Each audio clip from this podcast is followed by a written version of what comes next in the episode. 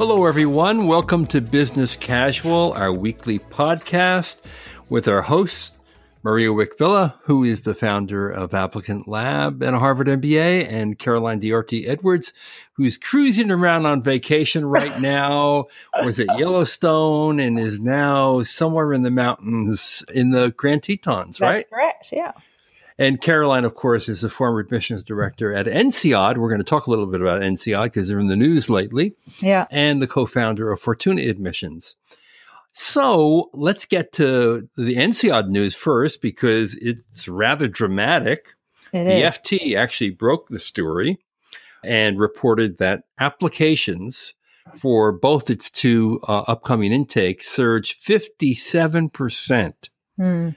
Which is kind of mind-blowing. Now, we knew, and we've talked about this in the past, that more people were applying in these extended rounds, and particularly given the flexibility that some schools gave applicants. But we really kind of think that the bigger increase is going to occur in twenty twenty, twenty twenty-one, when people have a little more time to actually apply. Caroline, this is your school, both yes. uh, your alma mater as well as your former employer many years ago. Yeah. What do you think is behind that large an increase? Yeah, it is it is astonishing.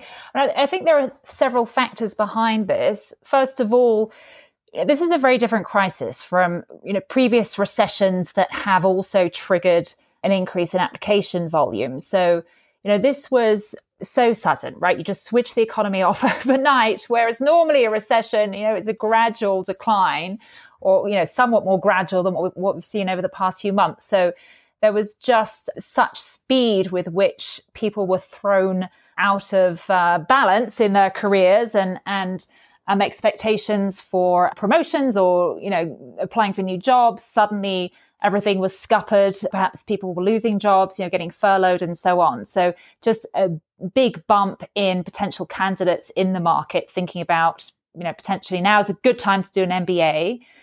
And then INSEAD is a very international program and it opens doors internationally for candidates. And I think there is concern, and that has been growing over the past few years, about the immigration environment in the U S for, for international students coming into the country and what that means for potentially staying post-M B A, as well as potentially, you know, how the pandemic is being handled in the U S. True. And, you know, INSEAD announced a month or so ago that they would be, you know, on campus, at least in, in Fontainebleau, as of September. So, you know, the, the curve uh, for the pandemic seems to be looking, you know, somewhat better in Europe than it is in the U S right now. So that may be playing into people's decisions Uh, about where they apply. And then, you know, of course. In fact, Caroline, you can't go back to your native country. No, no. I was supposed to be going to, to the U K this summer and I, I can't go. It's uh, no Americans yeah. allowed in Europe. No, no. And I, you know, I, I'm a Brit, but I'm not allowed back home. It's it's very distressing, very, very bizarre. And then also, you know, they, they put a lot more flexibility into the process. So you could yes. apply without having already taken the GMAT or the G R E, which is completely unprecedented. And, you know, INSEAD is always typically very strict on admissions policy and less flexible than most other schools. And so, you know, and, and there's there's quite a high bar to applying to INSEAD because there's all the tests as well as, you know, many more essays than you have to submit for other schools. So it's quite a heavy process. And they lightened that, you know, quite significantly with with these, you know, additional accommodations in the process. So I think, you know, a lot of people were thinking it would be nice to apply. I think, well, now's the moment because I can apply, see if I get invited to interview before I have to sit the GMAT or the G R E. And you were mentioning offline that you have had a few clients who in a normal cycle would have ordinarily been invited to an interview at yes. INSEAD. Yes. And just you were astonished to find yeah. out that, no, I guess because there's so many applicants and so much competition. Yes. And after all, INSEAD really can't increase its class size much beyond it's slightly over a thousand already for the two intakes. Yes. Yeah. So, you That's know, right. there's limited capacity. Yes. And, um, you know, they, they so they will be starting on campus in September, but they have to implement social distancing as well. So that really limits the size of the, the, the student population. Um, True. So, yes, I, I I think there was, you know, a big surge in application volume for the January intake between round one and round two. And so they've released decisions for interviews for round two. And, you know, clearly there'd been a big bump at that stage in, in volume. The other big news that's occurred is the arrival of Erica James at the Wharton School. She is, as many of you already know, the first woman and the first person of color to be dean at Wharton in its one hundred thirty-nine year history. She obviously arrives at a time when the national conversation in the United States is very much about racial injustice and economic inequality. And so the expectations on her and both the celebration of her arrival are quite high. In fact, she started her first day at Wharton with an interview on a network morning television show, Good Morning America, which uh, is certainly unusual for a business school dean. I don't even remember any business school deans ever being on an actual network morning show. Maria, do you? No, and that's probably not a bad thing. I mean, these deans are lovely, but they're not always exactly the most, uh, you know, T V-worthy, binge-worthy folks to watch. That is true. What what do you think it signifies? I mean, I'm, just to step back and say, you know, I mean, it, it, it's a big deal, really, isn't it? Yeah, absolutely. I think it's a wonderful. Uh, you know, I'm I'm really excited for Wharton for making a step like this and for uh, putting someone, you know, like her in this position of of power. I'm I'm just I'm delighted. I you know I can't really say much else than that. I'm just I love it. Yeah. And, you know, at a, at a Harvard, Stanford, or Wharton, none, none of the three until Erica came to Wharton has ever had a woman. None of the three has ever had a person of color in that job. So it really is quite a big deal. And she came to Wharton with a good amount of experience. She spent a half dozen years at Emory as the dean there. She had spent thirteen years before that at uh, Darden at the University of Virginia as a professor whose expertise was in crisis uh, leadership, as well as uh, diversity in work groups. And she held a very early position at Darden as the head of diversity and inclusion there, which is now a title that's become much more popular. But when she had it, it was not. And she is, to my knowledge, the only business school dean ever to actually have a case study written about her and her professional career. And that case study was done years ago at Darden. It's a fascinating case study about uh, women in the workplace and balancing their, you know, personal life. Uh, she had a husband who was an engineer at ExxonMobil uh, who traveled a lot. And um, she also had children, has two children. And that's a, it's a really interesting case study. You can find it online, actually. Uh, we've referred to it at Poets and Quants. So, you know, uh, we wish her great success. Uh, we're proud of her, too. And, um, you know, it's going to be an interesting ride because it's certainly going to be a challenge given the pandemic, given the recession, which is putting tremendous strain on higher education budgets, and given the higher expectations for her in a time when uh, race and equality have become major talking points. And, and more than that, people don't want talk anymore. They want action. And, you know, business schools as institutions, like all other institutions, have not really, you know, led the way. So uh, it's going to be interesting to see how she can do that, because we do know at business schools that faculty is pretty entrenched and generally holds uh, most of the power in a, a business school. Deans have famously said, being a dean is like herding yeah. a bunch of cats. yeah. uh, it's I, I very would say hard. Prima donnas rather so, than cats. Prima donnas. and and actually, yeah. you speak from experience, because at INSEAD, faculty oh, yes, are on the admissions yes, they are. team. The admissions committee is admissions committee is half faculty, half alumni. So it's a very interesting. And they make admissions sure. decisions, yeah. which is very unusual yeah. for most schools, and quite actually, I think it's actually unique, right? Yeah. I was the first admissions director who was a voting member of the admissions committee at INSEAD. Wow. That's yeah. remarkable. You would think that faculty actually wouldn't want to be involved in the admission decisions, that they'd be, you know, it, they wouldn't want to, I'm going to just put it out there. they wouldn't want to detract from their time doing research. Well, I, I think, you know, it, it it did work well in that, you know, they bring different perspectives, right? The alumni bring this perspective of, you know, how has this person performed professionally? What is their leadership potential? You know, they're really focusing on the career side, and the faculty want the smartest people in their classroom. So, you know, it, it is a good combination.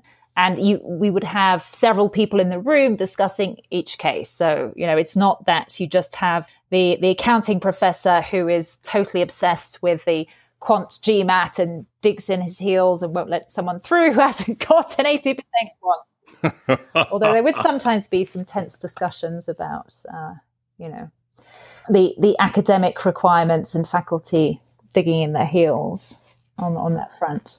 Mm, yeah. Oh, well. Well, talking about admissions, you know, last time what we did was we went through some very common questions that active applicants have. And we really only got through half of them. These questions were, were gathered through social listening on community boards and different sites. And so we wanted to get to the second set because some of these are really interesting. And so let me ask the two of you, well, let's just go through them. Now, here's a, here's one that I, I think is kind of cool. And, and what's good about this is that you can answer from two different perspectives, right? So Maria can answer from the perspective of someone who's actually interviewed many people uh, for Princeton, her undergraduate institution, and who has since been involved in admissions through Applicant Lab. And, you know, Caroline actually has the perspective of having made those decisions inside of the admissions committee. So here's the first one. What are some red flags you look for when reviewing an application? Maria? I mean, I, I think this is a, this is, if, if it were just simply one or two red flags, then admissions, none, none of us would have jobs because admissions would be a much simpler process for everyone.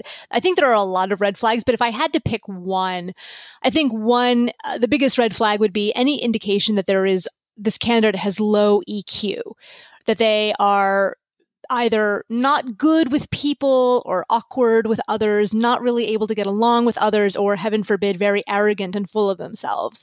Uh, and the reason I think that that's a red flag is that, first of all, business schools themselves are very community oriented. There's a lot of teamwork involved in the on the campus, but there's also a lot of teamwork involved in real life afterwards. And I think, you know, even just anecdotally, when I, when my husband and I were talking about this a couple of months ago, we were, we were sort of looking through people that we knew in college who were academically superstars, but who perhaps weren't very nice. um, mm. You know, they, they've had different career uh, outcomes that perhaps have been a little suboptimal despite their enormous brains because they have not treated other people well. Uh, and so, and so I, I do think that, I mean, there's always going to be the exception. There's always going to be the, the jerks who rise to the top. But I, you know, I think in this increasingly interconnected world, a little, you know, a dose of humility and having good people skills is going to be even more important going forward. And so for me, I think that would be the biggest red flag. I, I any, if it, if I, if I encountered someone who was just insufferably arrogant, nothing else I think would yeah. be able to. and, and that red flag gets unfurled in essay writing, I'm assuming, through p- potential recommendation letters, and then ultimately by the interview, right? Mm. Yeah, absolutely. Uh, especially on the resume, if if somebody, for example, uh, if, you know, I, I think uh, when you start reading enough resumes, you start to get a sense of what's realistic and what's not realistic. So if someone who is two years out of college is claiming credit for inventing the internet, you can sort of say, hmm, well, you know, not really sure that that's, that that's accurate. Uh, or if in an essay, for example, if they take full credit for like, man, the entire company was sinking, was a sinking ship, but then I single-handedly saved the day. Or if they throw other people under the bus, you know, like, oh man, all those other idiots. Good thing I was here because I turned it around. Whew. That that kind of that kind of self-aggrandizement, I think, is a is a pretty bad pretty bad look. Caroline, what are red flags uh, that you had at INSEAD and that you see today? Yeah, I, I agree with Maria. E Q is very important, all the interpersonal skills. And, um, you know, a place that that comes through in applications as well, you know, a lot of schools have questions on, you know, what are your weaknesses? Or when, give an example of when you have failed. And the number of times I read essays where they would say, oh, you know, my weakness is that I'm I'm a perfectionist and I push myself too hard. You know, it's just, it's the lack of humility is can be really frustrating.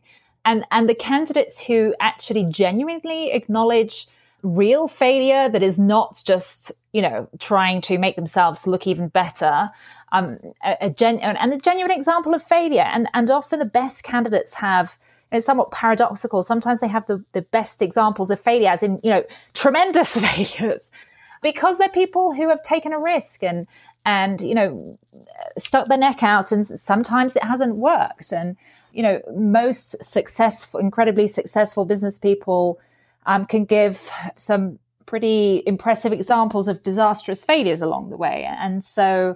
So someone who, you know, doesn't really have a good example of failure or weakness, that would always frustrate me.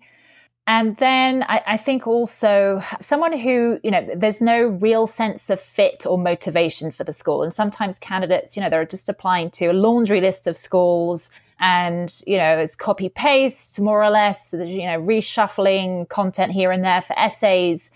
And, you know, they don't have a strong sense of motivation for the school. And that, and that shines through, you know, particularly at an interview stage. And that always is a big turnoff for, for business schools. They care a lot about about fit and and motivation. Yep. I was just going to say, I've got a quick funny, a funny note on failure. Uh, when my husband was interviewing for Harvard Business School, he was asked by his interviewer to talk about a failure. And so he he started with his prepared answer. And she was like, no, tell me a real failure. Good for her. Yeah.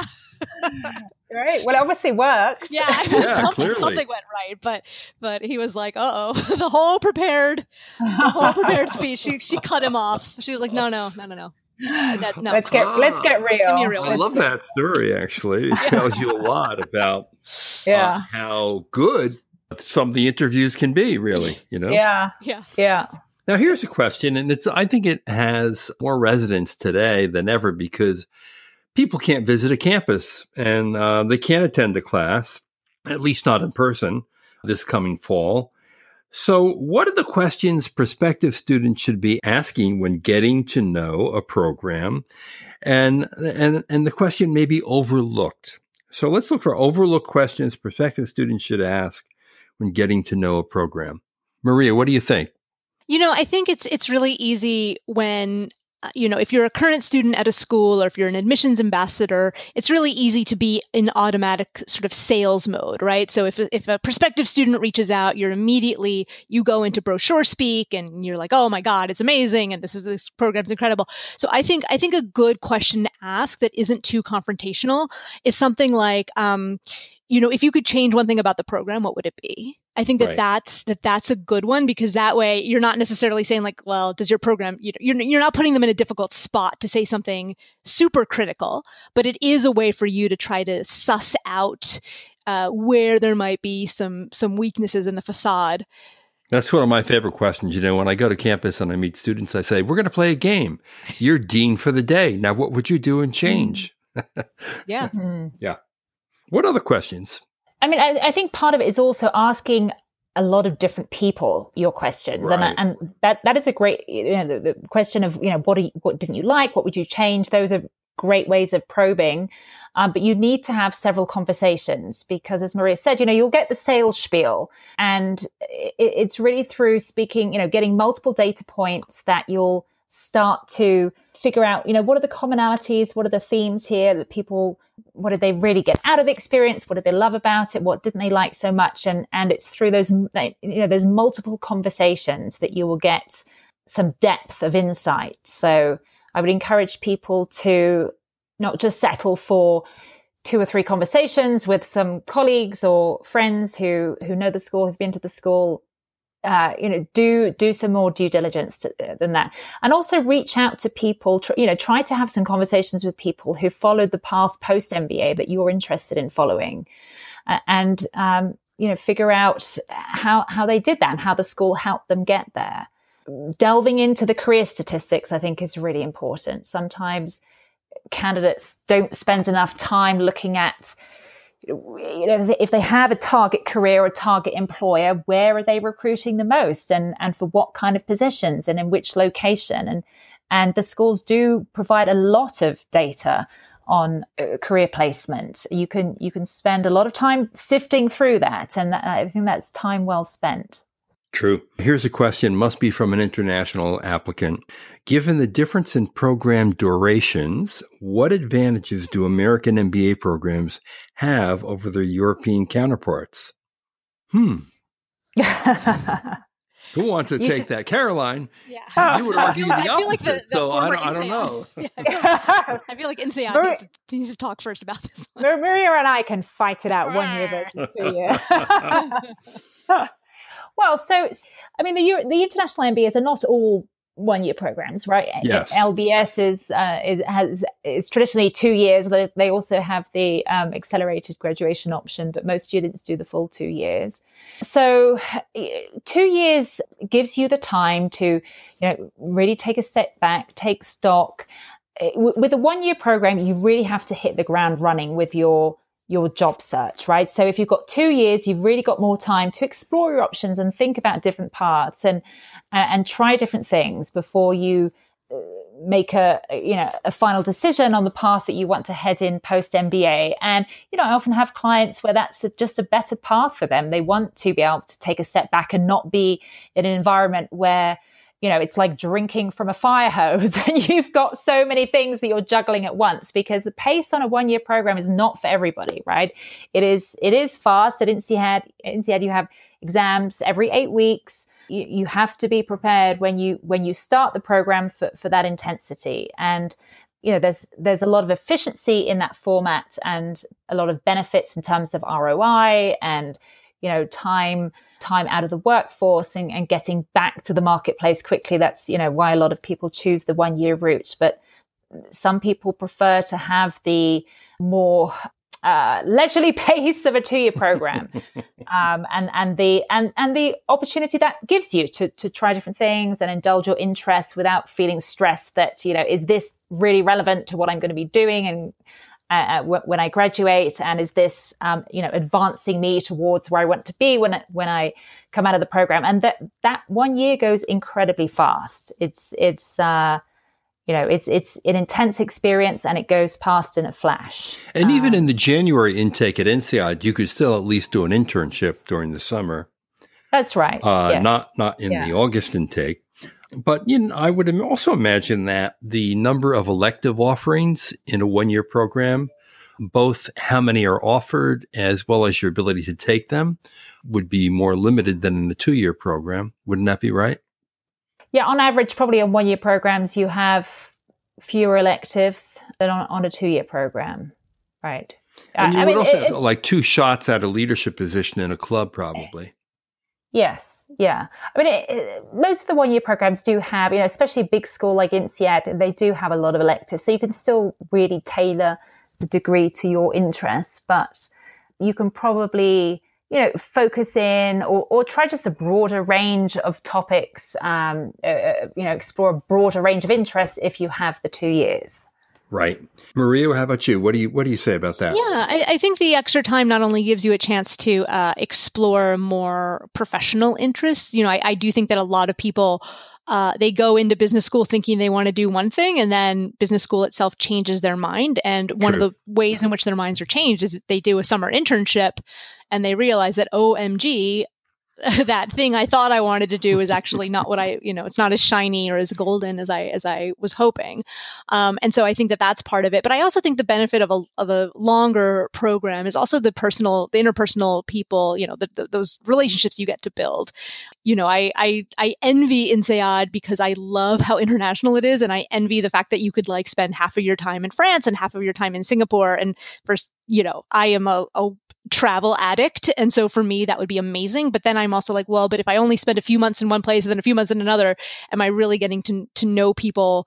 I'm sure, you know, whenever people go through a traumatic or difficult experience together, it does bond people. So I'm sure that there is a, there's True. A certain bonding that goes, that happens due to the intensity of the program. But I wonder if some of the other programs might allow a more, a more leisurely uh, chance to get to to get to well, meet you, lots of people. You would think you would be able to create more more relationships and deeper relationships, but that may not always be the case. You never know. Mm-hmm.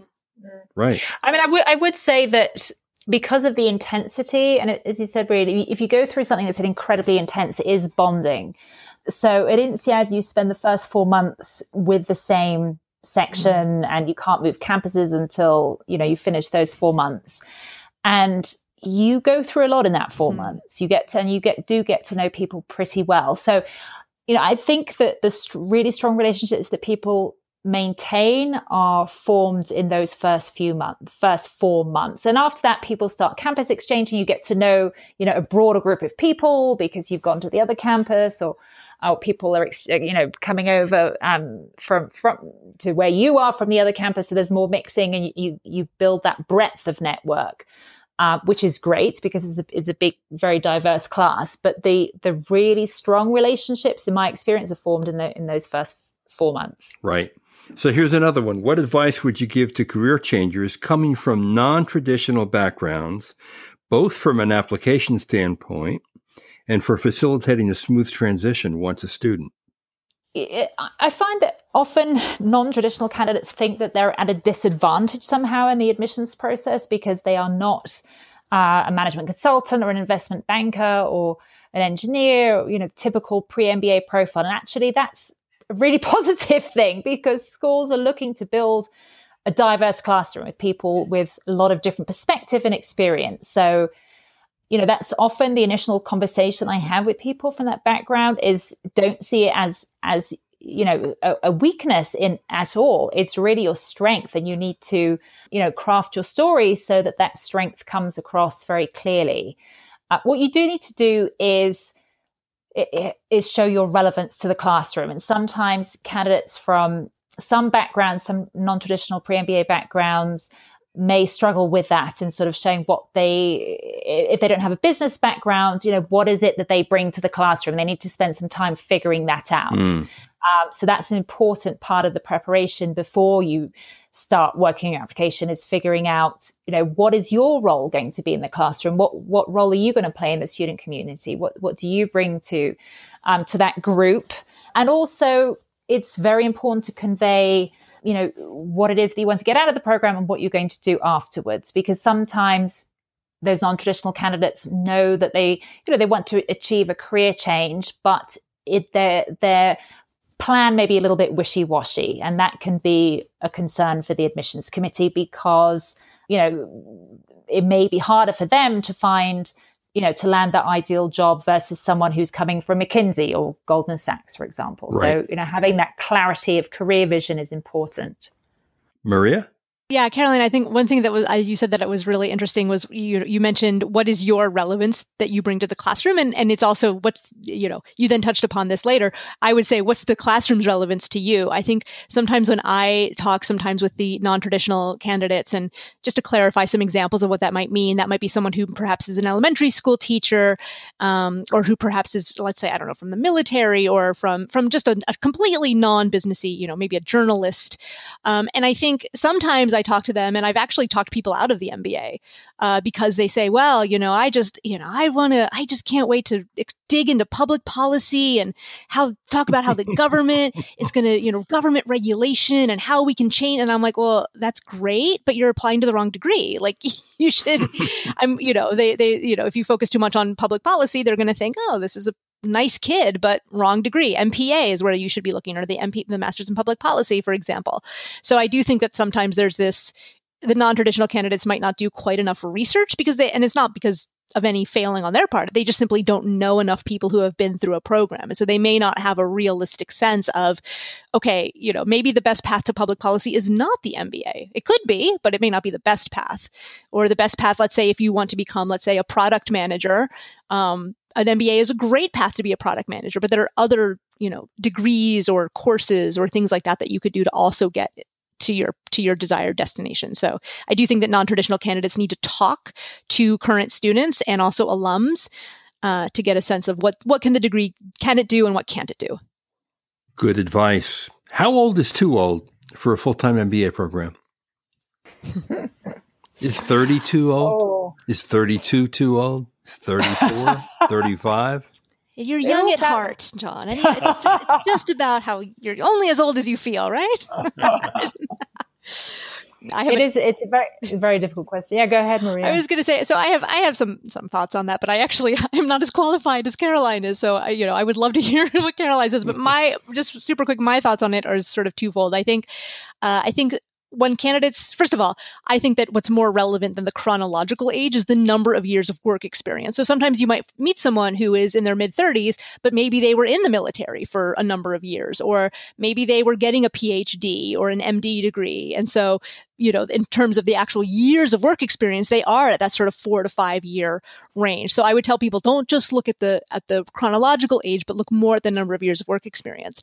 Uh, and then I think for candidates who are who are much older, it, they're they're sort of a, in a double-edged sword kind of a place, because on the one hand, you know, if they if they are if if they, they might be too qualified for the M B A. I don't I don't want to let someone in who's going to sit in class and just roll their eyes all day and say, "What am I doing here? These kids don't know anything. These professors don't know anything." Right? I I've, I've been leading teams for ten years. What the heck? But at the same time, so it's like you you might be too qualified, or if you're not qualified enough, an admissions officer might look at you and say, well, what's what's wrong with you that you, you know, you've been working for fifteen years and you haven't gotten a single promotion in those fifteen years. Yikes. And then I think the final note that I would say for older candidates, and I and I've actually talked I talked to a really, really good friend out of doing a, a full-time program in lieu of a part-time program, because there's also, you have to really think about, do you want to be in a classroom and in a And after class, like in pubs and bars and parties, do you want to be surrounded by twenty-seven-year-olds or twenty-eight-year-olds? If you are ten years older than they are, right? You might have kids in elementary school, and you know, these kids, you know, these students might be in a very different place in life. And so you might not necessarily have a great time if everyone's talking about like, oh, that great party last night and people got so wasted. And you're like, yeah, whatever. I, I haven't, that, that's not me.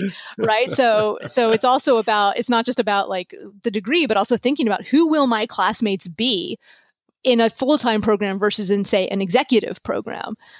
Mm. But yeah. Yeah.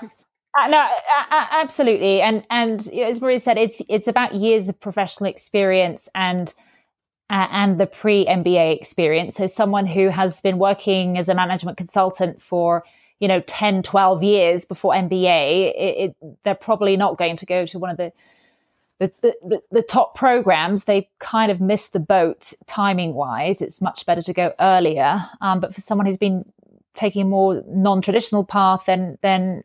more years of work experience can can still work.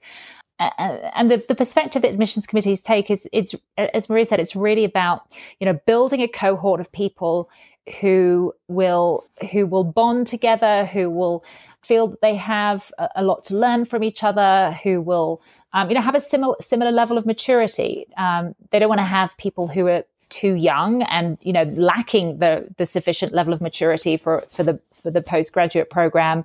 Um, but also they don't necessarily want to have candidates who are going to feel that their classmates are just, you know, a little bit too immature and inexperienced for them to learn something from. Um, and, you know, schools do sometimes see students who are on the older side who just don't gel as well and, and don't fit in as well as as uh, as um, students who are, um, you know, close to the average age. Um, so so it, it It, it is sometimes an issue. Um, and so, you know, I think students need to, or candidates need to think about the fit. And, um, you know, if you're an older student, a, an exec M B A might be a much better community for you. And, and by the way, if you take an executive M B A, you know, you'll often be with people who are incredibly successful and senior in their careers. And those are wonderful Um, contacts and relationships to build. So, you know, in, in some ways, um, having that cohort at, at the exec M B A level can be better than the, the, the full-time M B A level. It's true. And it's worth pointing out that, you know, we're largely talking about full-time M B A programs that are highly competitive. As uh, Caroline mentioned, once you move down the ranks, there's uh, greater acceptance for a wider age range. Of course, there's also greater acceptance to a, uh, to an older candidate in an executive M B A program where you're going to be shoulder to shoulder with people that are more like you, with more years of work experience, who are more advanced in their organizations. uh, who have similar situations, family obligations, uh, and fairly demanding jobs that they go to during the week. And, um, and you'll have that in common with them. And today, you know, there, there's, uh, in addition to part-time programs, uh, the big option is, uh, online M B A programs. And we don't talk a little bit much about that. Maybe we'll devote a show to that sometime in the future. Um, but obviously, you know, the, uh, acceptance of people both without experience and with a lot of experience, Uh, is far more possible in an online program. In fact, I was just looking at some stats this week on Gies's, you know, twenty-two thousand dollars online M B A at the University of Illinois. It's called the I M B A. And would you believe it or not, there is actually a student in that program who is seventy years of age. Wow, I kid you not.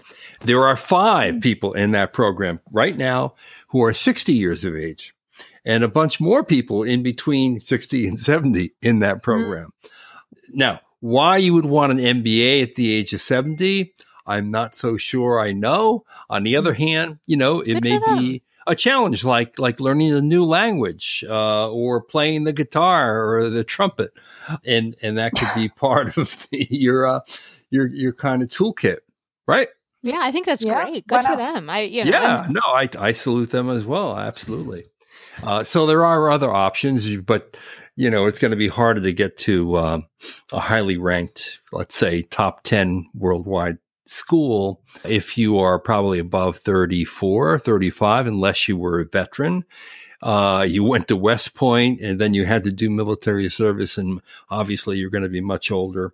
Or there are other some spe- special circumstances. You may be a lawyer and you decided you hate law, like so many lawyers do, uh, but you went to school for three years and you tried it out for a bunch more, and you finally came to the conclusion that, nah, I had enough of this. I want a whole new life. Or maybe you're even a physician. Uh, there are a lot of physicians who actually go back uh, full-time and get an M B A program, uh And and they get it from a good school. So those are all other options uh, as well. Well, it's been fun again, Maria and Caroline. I wish you great further travels, Caroline, on your big Thank road you. Trip. Thank you very much. And Maria, I hope you're happy in your house in L A. We are not leaving this house. We are. I'm not either, frankly. And I hope all of you stay safe and healthy. Until next time, this is John Byrne with Poets and Quants and Business Casual.